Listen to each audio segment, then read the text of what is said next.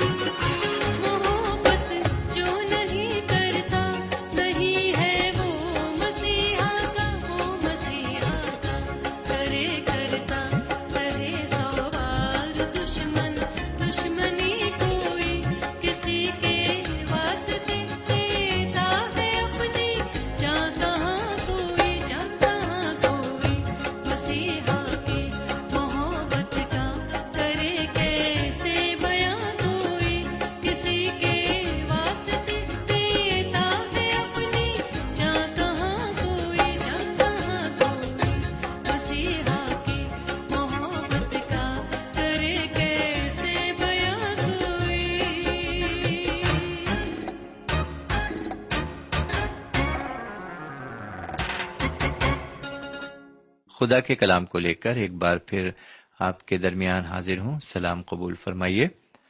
سمجھ ہم خدا و تعالیٰ کے شکر گزار ہیں کہ ایک اور موقع اس نے ہمیں دیا۔ تو آئیے اس موقع کو نہ گواتے ہوئے ہم آگے بڑھتے ہیں۔ ایک چھوٹی سی دعا کے بعد۔ ہمارے پاک پروردگار رب العالمین، ہم شکر گزار ہیں کہ ایک بار پھر ہم تیرے کلام پر غور و فکر کر سکتے ہیں۔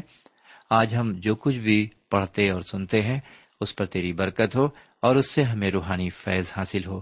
یہ دعا جناب سیدنا یسو مسیح کے وسیلے سے مانگتے ہیں۔ آمین۔ سمعین آج ہم آپ کی خدمت میں سترویں اور اٹھارہویں باپ کو رکھیں گے۔ سترویں باپ کا عنوان ہے، حضرت داؤد جاتی جولیت کو قتل کرتے ہیں۔ یہی اس کا عنوان ہے۔ سمن پہلی اور دوسری آیت صرف یہ اشارہ کرتی ہے کہ اسرائیل اور فلسطینوں کے درمیان لڑائی ہے۔ یہ دونوں قومیں آپس میں ایک دوسرے کی دشمن ہیں۔ ان دونوں قوموں میں آج بھی دشمنی اور جنگ جاری ہے۔ تیسری آیت میں ہم دیکھتے ہیں کہ ان دونوں قوموں کی فوج میدان جنگ میں ایک دوسرے کے مقابل ہے۔ یہ دونوں جنگ کے لیے تیار تو ہیں، لیکن ایک دوسرے پر حملہ نہیں کرتی۔ یہاں پر ایک دلچسپ بات یہ ہے کہ یہ دونوں فوجیں بالکل آمنے سامنے تھیں۔ ایک پہاڑ پر فلسطینی فوج خیمہ زن تھی، تو دوسرے پہاڑ پر اسرائیلی فوج تھی۔ اور ان دونوں پہاڑوں کے درمیان میدان تھا۔ یہاں پر فلسطینی زبردست اور طاقتور دکھائی دیتے تھے۔ بہرکیف، اب میں آپ کی خدمت میں چوتھی اور پانچویں آیت کو رکھنا چاہتا ہوں۔ فلسطینی فوج طاقتور اس لیے دکھائی پڑتی تھی کیونکہ ان کی فوج میں ایک زبردست سورما تھا۔ اس سورما کا نام جاتی جولیت تھا۔ یہ شخص بہت لمبا چوڑا تھا۔ اس کی اونچائی تقریباً نو فٹ تھی اور فلسطینی فوج نے اپنی ہار جیت کا فیصلہ اپنے پہلوان جاتی جولیت پر چھوڑ دیا تھا۔ یہ مقابلہ اکیلے اکیلے کا تھا۔ بہرکیف آگے ساتویں اور آٹھویں آیت میں جولیت کے ہتھیاروں کا بیان ملتا ہے۔ وہیں پر یہ بھی مقوم ہے کہ یہ پہلوان روزانہ سامنے آ کر اسرائیلی فوج کو للکارتا تھا اور طنز کرتا تھا کہ اسرائیلی فوج میں اگر کوئی اس کے برابر پہلوان ہو تو نکل کر اس سے مقابلہ کرے۔ سامن یہ سلسلہ چالیس دن تک چلتا رہا اور آخر میں داؤد منظر عام پر آتے ہیں جب وہ اپنے بھائیوں کا کھانا لے کر اور ان کی خیرافیت پوچھنے اس جگہ پر آتے ہیں جہاں اسرائیلی فوج صف آ رہا تھی اور انہیں یہ دیکھ کر حیرت ہوئی کہ ابھی تک ان کے کسی بھائی نے جاتی جولیت کی للکار کا جواب نہیں دیا، کیونکہ اسرائیلی فوج اس پہلوان سے دہشت زدہ تھی اور ان میں اس کے مقابلے کی ضرورت نہیں تھی۔ لیکن جب ساؤل نے سنا کہ داؤد جاتی جولیت سے مقابلہ کرنے اور لڑنے کے لیے تیار ہے، تو اس نے داؤد کو اپنے کپڑے پہنائے۔ چونکہ داؤد اس وقت لڑکا تھے، اس لیے انہوں نے کہا کہ میں تیرے کپڑے پہن کر اور تیرے ہتھیار سے نہیں لڑ سکتا، کیونکہ میں نے انہیں استعمال نہیں کیا ہے۔ میں اسی ہتھیار کا استعمال کروں گا جن کا میں آدی ہوں۔ جس کا میں آتی ہوں، میرے پیارے بھائی بہن، یہاں ہم دیکھتے ہیں کہ ایک نصیحت آمیز سبق ہمارے لیے موجود ہے۔ ہمیں اس چیز کی آرزو بالکل نہیں کرنی چاہیے جس کے لائق ہم نہیں ہیں۔ ہمیں وہ کام بھی نہیں کرنا چاہیے جس کو کرنے کے لائق ہم نہیں ہیں۔ اگر خدا و تعالی نے حضرت داؤد کی طرح فلاخن استعمال کرنے کی صلاحیت بخشی ہے، تو ہم بندوق اور رائفل کا استعمال نہ کریں۔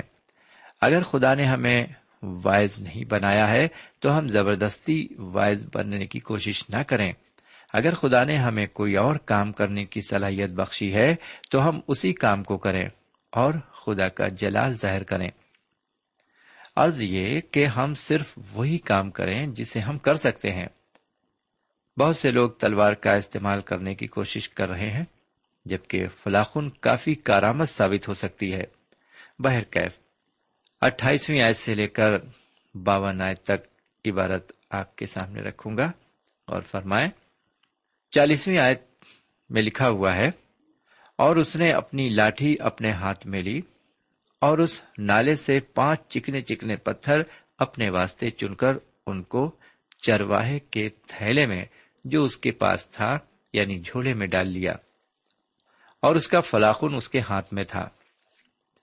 سمین داؤد نے پانچ پتھر جو کہ چکرے تھے چن کر اپنے جھولے میں رکھ لیے اور فلاخن ہاتھ میں لے لیا۔ یہاں پر بہت سے لوگوں کا یہ خیال ہے کہ اگر جناب داؤد پہلا نشانہ چوک جاتے ہیں تو وہ دوسرا پتھر استعمال کریں گے اور اس طرح وہ پانچ پتھروں کو استعمال کریں گے۔ لیکن سچ تو یہ ہے کہ انہیں اپنے پہلے نشانے پر ہی پورا بھروسہ تھا۔ سمن اس کا جواب سیمن لبی کی دوسری کتاب کے اکیسویں باپ کی بائیسویں آیت میں ملتا ہے۔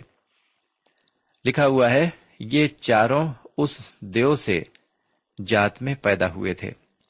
اور وہ داؤد کے ہاتھ سے اور اس کے خادموں کے ہاتھ سے مارے گئے۔ سمی شاید آپ اب سمجھ گئے ہوں گے کہ داؤد نے کیوں چکنے چکنے پانچ پتھر اپنے لیے چنے۔ کیونکہ جولیت کے علاوہ اس کے چار بیٹے بھی تھے۔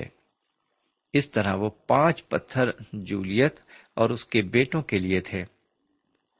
بہرکیف خدا نے داؤد کو جنگ میں کامیاب کیا اور فتحیابی دی۔ جاتی جولیت جنگ میں مارا گیا۔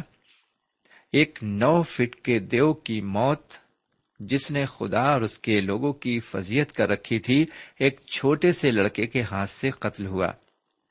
سامن یہ جنگ خدا و تعالی کی جنگ تھی۔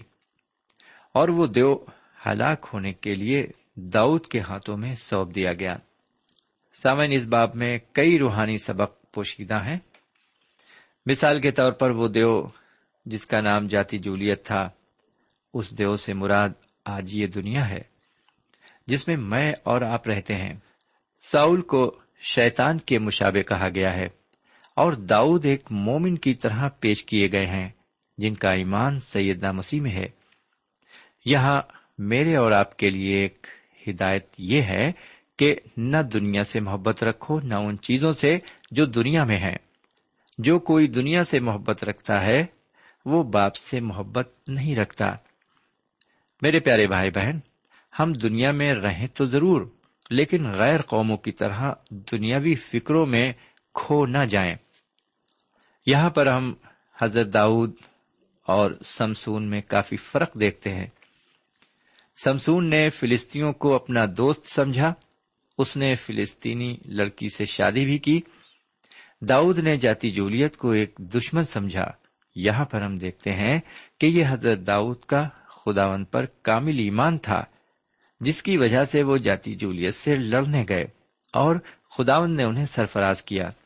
اگر ہم یوننا کی انجیل کے پہلے خط کے پانچویں باپ کی چوتھی آیت پر نظر ڈالیں تو وہاں یوں لکھا ہوا ہے، جو کوئی خدا سے پیدا ہوا ہے، وہ دنیا پر غالب آتا ہے اور وہ غلبہ جس سے دنیا مغلوب ہوئی ہے، ہمارا ایمان ہے۔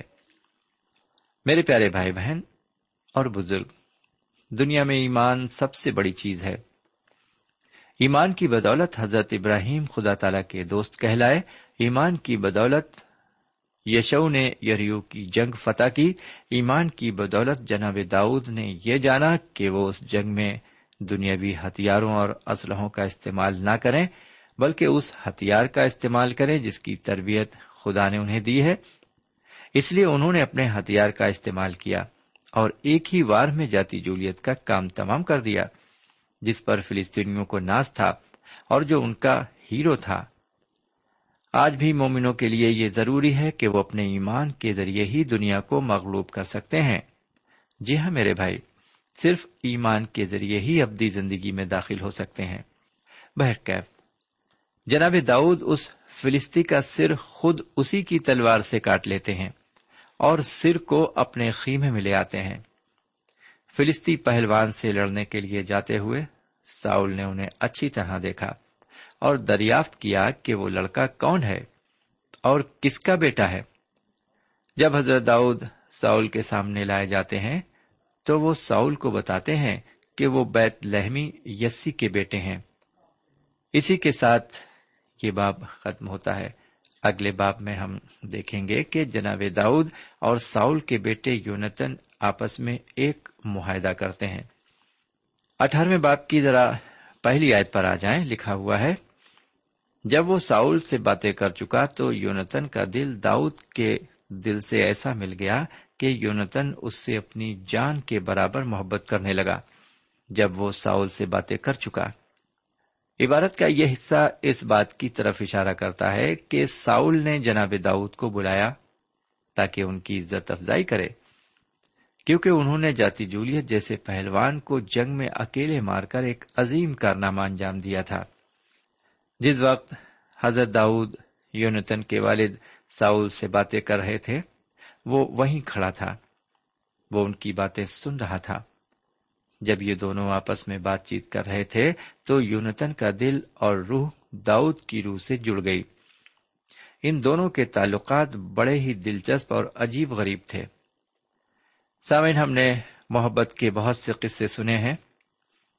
جی ہاں ایک دوسرے کے لیے محبت سے بڑھ کر اچھی اور معزز شے کوئی اور ہو ہی نہیں سکتی۔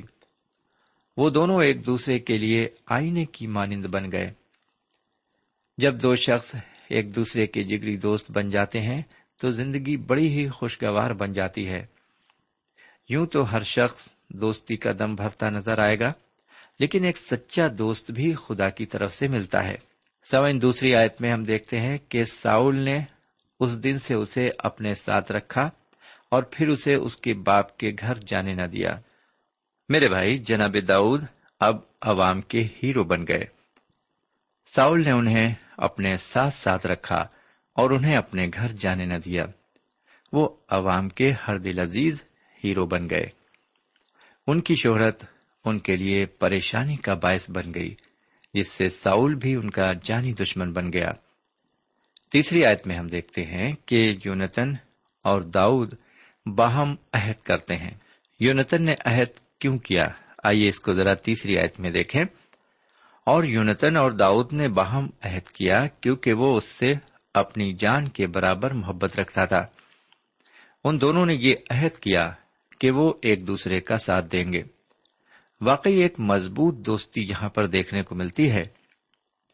چوتھی آیت میں لکھا ہے، تب یونتن نے وہ قبا جو وہ پہنے ہوئے تھا اتار کر داؤد کو دی اور اپنی پوشاک بلکہ اپنی تلوار اور اپنی کمان اور اپنا کمر بند تک دے دیا۔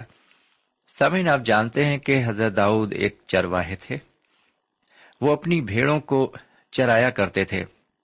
ان کے پاس اس طرح کی پوشاک نہیں تھی جس کی ضرورت ایک انسان کو ہوتی ہے جو کہ عوام میں مقبول اور مشہور ہو۔ اس لیے یونتن نے ان کی عزت افزائی کے لیے وہ سب کچھ فراہم کیا جس کی انہیں ضرورت تھی۔ ایسا کر کے اس نے اپنی فراغ دلی اور محبت ظاہر کی۔ سمین داؤد کیوں اتنی مقبولیت حاصل کر رہے تھے؟ اس کی وجہ ہم پانچویں آیت میں دیکھتے ہیں۔ لکھا ہوا ہے اور جہاں کہیں ساؤل داؤد کو بھیجتا، وہ جاتا اور عقل مندی سے کام کرتا تھا۔ اور ساؤل نے اسے جنگی مردوں پر مقرر کر دیا۔ اور یہ بات ساری قوم کی اور ساؤل کے ملازموں کی نظر میں اچھی تھی۔ سمی جناب داؤد نے وہ کرشمہ دکھایا، جس کے بارے میں میں نے آپ کو بہت کچھ بتایا ہے۔ اور جس کے ذریعے جناب داؤد عوام میں مقبول ہوئے۔ دراصل داؤد ایک عظیم شخص تھے۔ خدا نے ان کے دل کو دیکھا تھا۔ لوگ ان کی باہری شخصیت سے متاثر تھے۔ لیکن داؤد ظاہری اور باطنی دونوں ہی طرح سے بہت اچھے تھے۔ جیسا کہ ہم آگے چل کر دیکھیں گے، وہ گناہ سے بالکل پاک اور صاف نہیں تھے، لیکن وہ دل سے خدا سے محبت کرتے تھے۔ اور یہی وجہ ہے کہ لوگ ان سے محبت کرتے تھے۔ سمعین اگر ہم چھٹی آیت سے لے کر نوی آیت کو دیکھیں تو وہاں پر ہم دیکھیں گے کہ ساؤل جناب داؤد سے بدزن ہو کر ان کا دشمن بن بیٹھتا ہے۔ آئیے ذرا اس عبارت پر غور کریں جو چھٹی آیت سے لے کر نوی آیت تک ہے۔ سامعین، جب اس نے عورتوں کو یہ گاتے سنا کہ ساؤل نے تو ہزاروں کو پر داؤد نے لاکھوں کو مارا تو وہ برداشت نہ کر سکا۔ یہ عورتیں بادشاہ ساؤل کے استقبال کو نکلی تھیں اور ناچتی گاتی جاتی تھیں۔ ایک بادشاہ کے لیے یہ کیسے ممکن ہو سکتا ہے کہ اس کے ہی سامنے دوسرا اس سے برتر بتایا جائے؟ ایک طرح سے ان عورتوں نے ساؤل کی بےزتی یہ کہہ کر کی کہ ساؤل نے ہزاروں کو پر داؤد نے لاکھوں کو مارا۔ ساؤل جناب داؤد سے بزن ہو جانے میں شاید حق بجانب تھا، کیونکہ اب صرف انہیں تاج اور تخت ملنا باقی تھا۔ جیسا کہ ساؤل خود کہتا ہے، سو بادشاہی کے سوا اس کو اور کیا ملنا باقی ہے۔ اس لیے اس نے عورتوں کا یہ نیا گانا ناپسند کیا اور اس نے کوشش کی کہ داؤد کو اپنے راستے سے ہٹا دے۔ حضرت داؤد بھی یہ محسوس کرنے لگے۔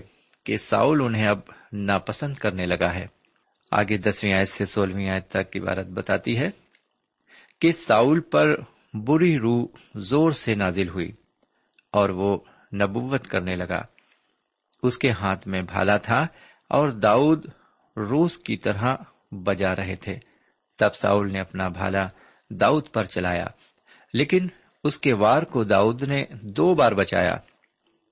وہ ساؤل کے وار سے بچ گئے کیونکہ خداون ان کے ساتھ تھا۔ اس بات سے ساؤل داؤد سے ڈرنے لگا اور اس نے انہیں ہزار جوانوں پر سردار مقرر کر دیا۔ اس طرح وہ عوام کے سامنے آنے جانے لگے۔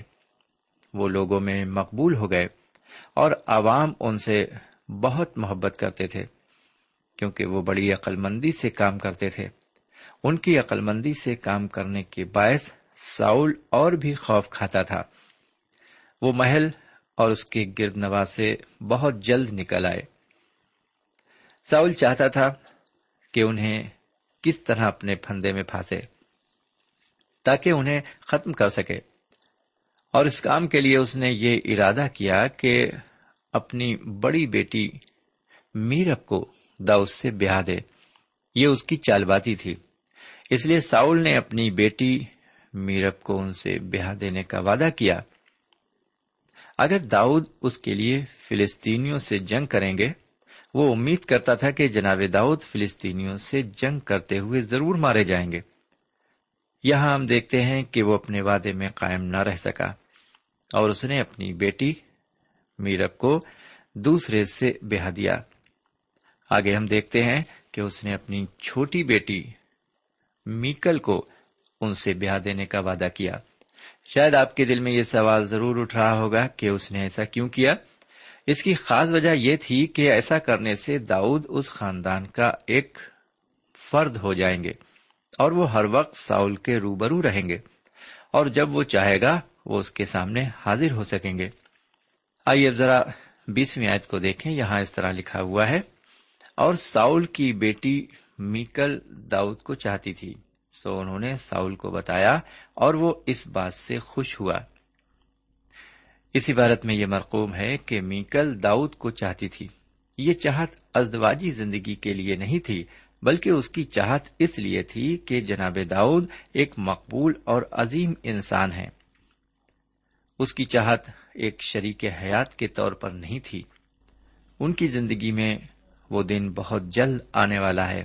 جب میکل کے ذریعے جناب داؤد کی تحقیر کی جائے گی، کیونکہ وہ خدا و تعالی کی حمد ستائش میں بے خود ہو کر ناچنے لگتے ہیں۔ میرے پیارے بھائی بہن اور میرے پیارے بزرگ، یہاں پر ہم دیکھتے ہیں کہ خدا ون تالا جناب داؤد کے ساتھ ہے۔ جی ہاں خدا ون تالا جناب داؤد کے ساتھ ہے۔ وہ کامیابی حاصل کرتے جا رہے ہیں اور اپنی عقل مندی اور دانشوری کا بھی مظاہرہ کر رہے ہیں۔ اس لیے ساؤل ان سے اور بھی زیادہ خائف اور ڈرا ہوا ہے۔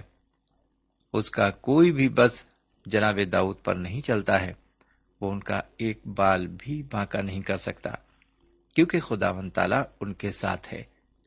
میرے پیارے بھائی بہن اور میرے پیارے بزرگ، جس شخص کے ساتھ خدا ون تالا ہوتا ہے یقیناً اس کا کوئی بھی ایک بال بھی باقا نہیں کر سکتا۔ میرے پیارے بھائی بہن، ضروری ہے کہ ہم دنیا میں رہتے ہیں اور یہ بھی ضروری ہے کہ ہم دنیا کے رہنے والے لوگوں کے ساتھ اپنا رشتہ رکھیں، لیکن ہمیں فخر ان پر نہیں کرنا ہے۔ اگر کوئی پریشانی یا مصیبت یا کوئی ایسی بات آتی ہے، تو اس سے پہلے کہ ہم دنیا کی طرف جائیں اور دنیا کے لوگوں سے مدد مانگیں، ہم خدا سے مدد مانگیں۔ اور کوشش یہ کریں کہ خدا ہمارے ساتھ رہے۔ جب خدا ہمارے ساتھ ہے، تو ہمیں کسی بھی چیز کا خوف نہیں۔ میرے بھائی، اس یقین کے ساتھ میں آج اس مطالعے کو ختم کرتا ہوں، روکتا ہوں۔ خدا نے چاہ تو اگلے پروگرام میں ہم پھر حاضر ہوں گے۔ تب تک کے لیے ہمیں اجازت دیجیے خدا حافظ. سامعین، ابھی آپ پرانے عہد نامے سے سامعل نبی کی پہلی کتاب کا مطالعہ کر رہے تھے۔ اس مطالعے سے آپ کو روحانی تقویت حاصل ہوئی ہوگی۔ ہمیں یقین ہے، آپ اپنے تاثرات سے ہمیں ضرور نوازیں گے۔ ہم آپ کے خط کے منتظر رہیں گے۔ ہمارا پتا ہے۔ پروگرام نور ال post box number one five seven five Sialkot, Pakistan. پتا ایک بار پھر سن لیں۔ پروگرام نور ال پوسٹ باکس نمبر ایک پانچ سات پانچ سیال کوٹ پاکستان۔ اب آپ ہم سے ٹیلی فون اور ای میل سے بھی رابطہ قائم کر سکتے ہیں۔ ہمارا ٹیلی فون نمبر ہے nine two three four four six four zero four five seven eight. نو دو تین چار چار چھ چار صفر چار پانچ سات آٹھ۔ ہمارا ای میل پتا ہے۔ N A M three nine four nine eight hotmail dot com. N A M three nine four nine eight hotmail dot com. ہمارے پروگرام کا وقت اب یہیں پر اختتام پذیر ہوتا ہے۔ اگلے پروگرام میں خدا کے کلام کے ساتھ پھر ملیں گے۔ تب تک کے لیے اجازت دیں۔ خدا حافظ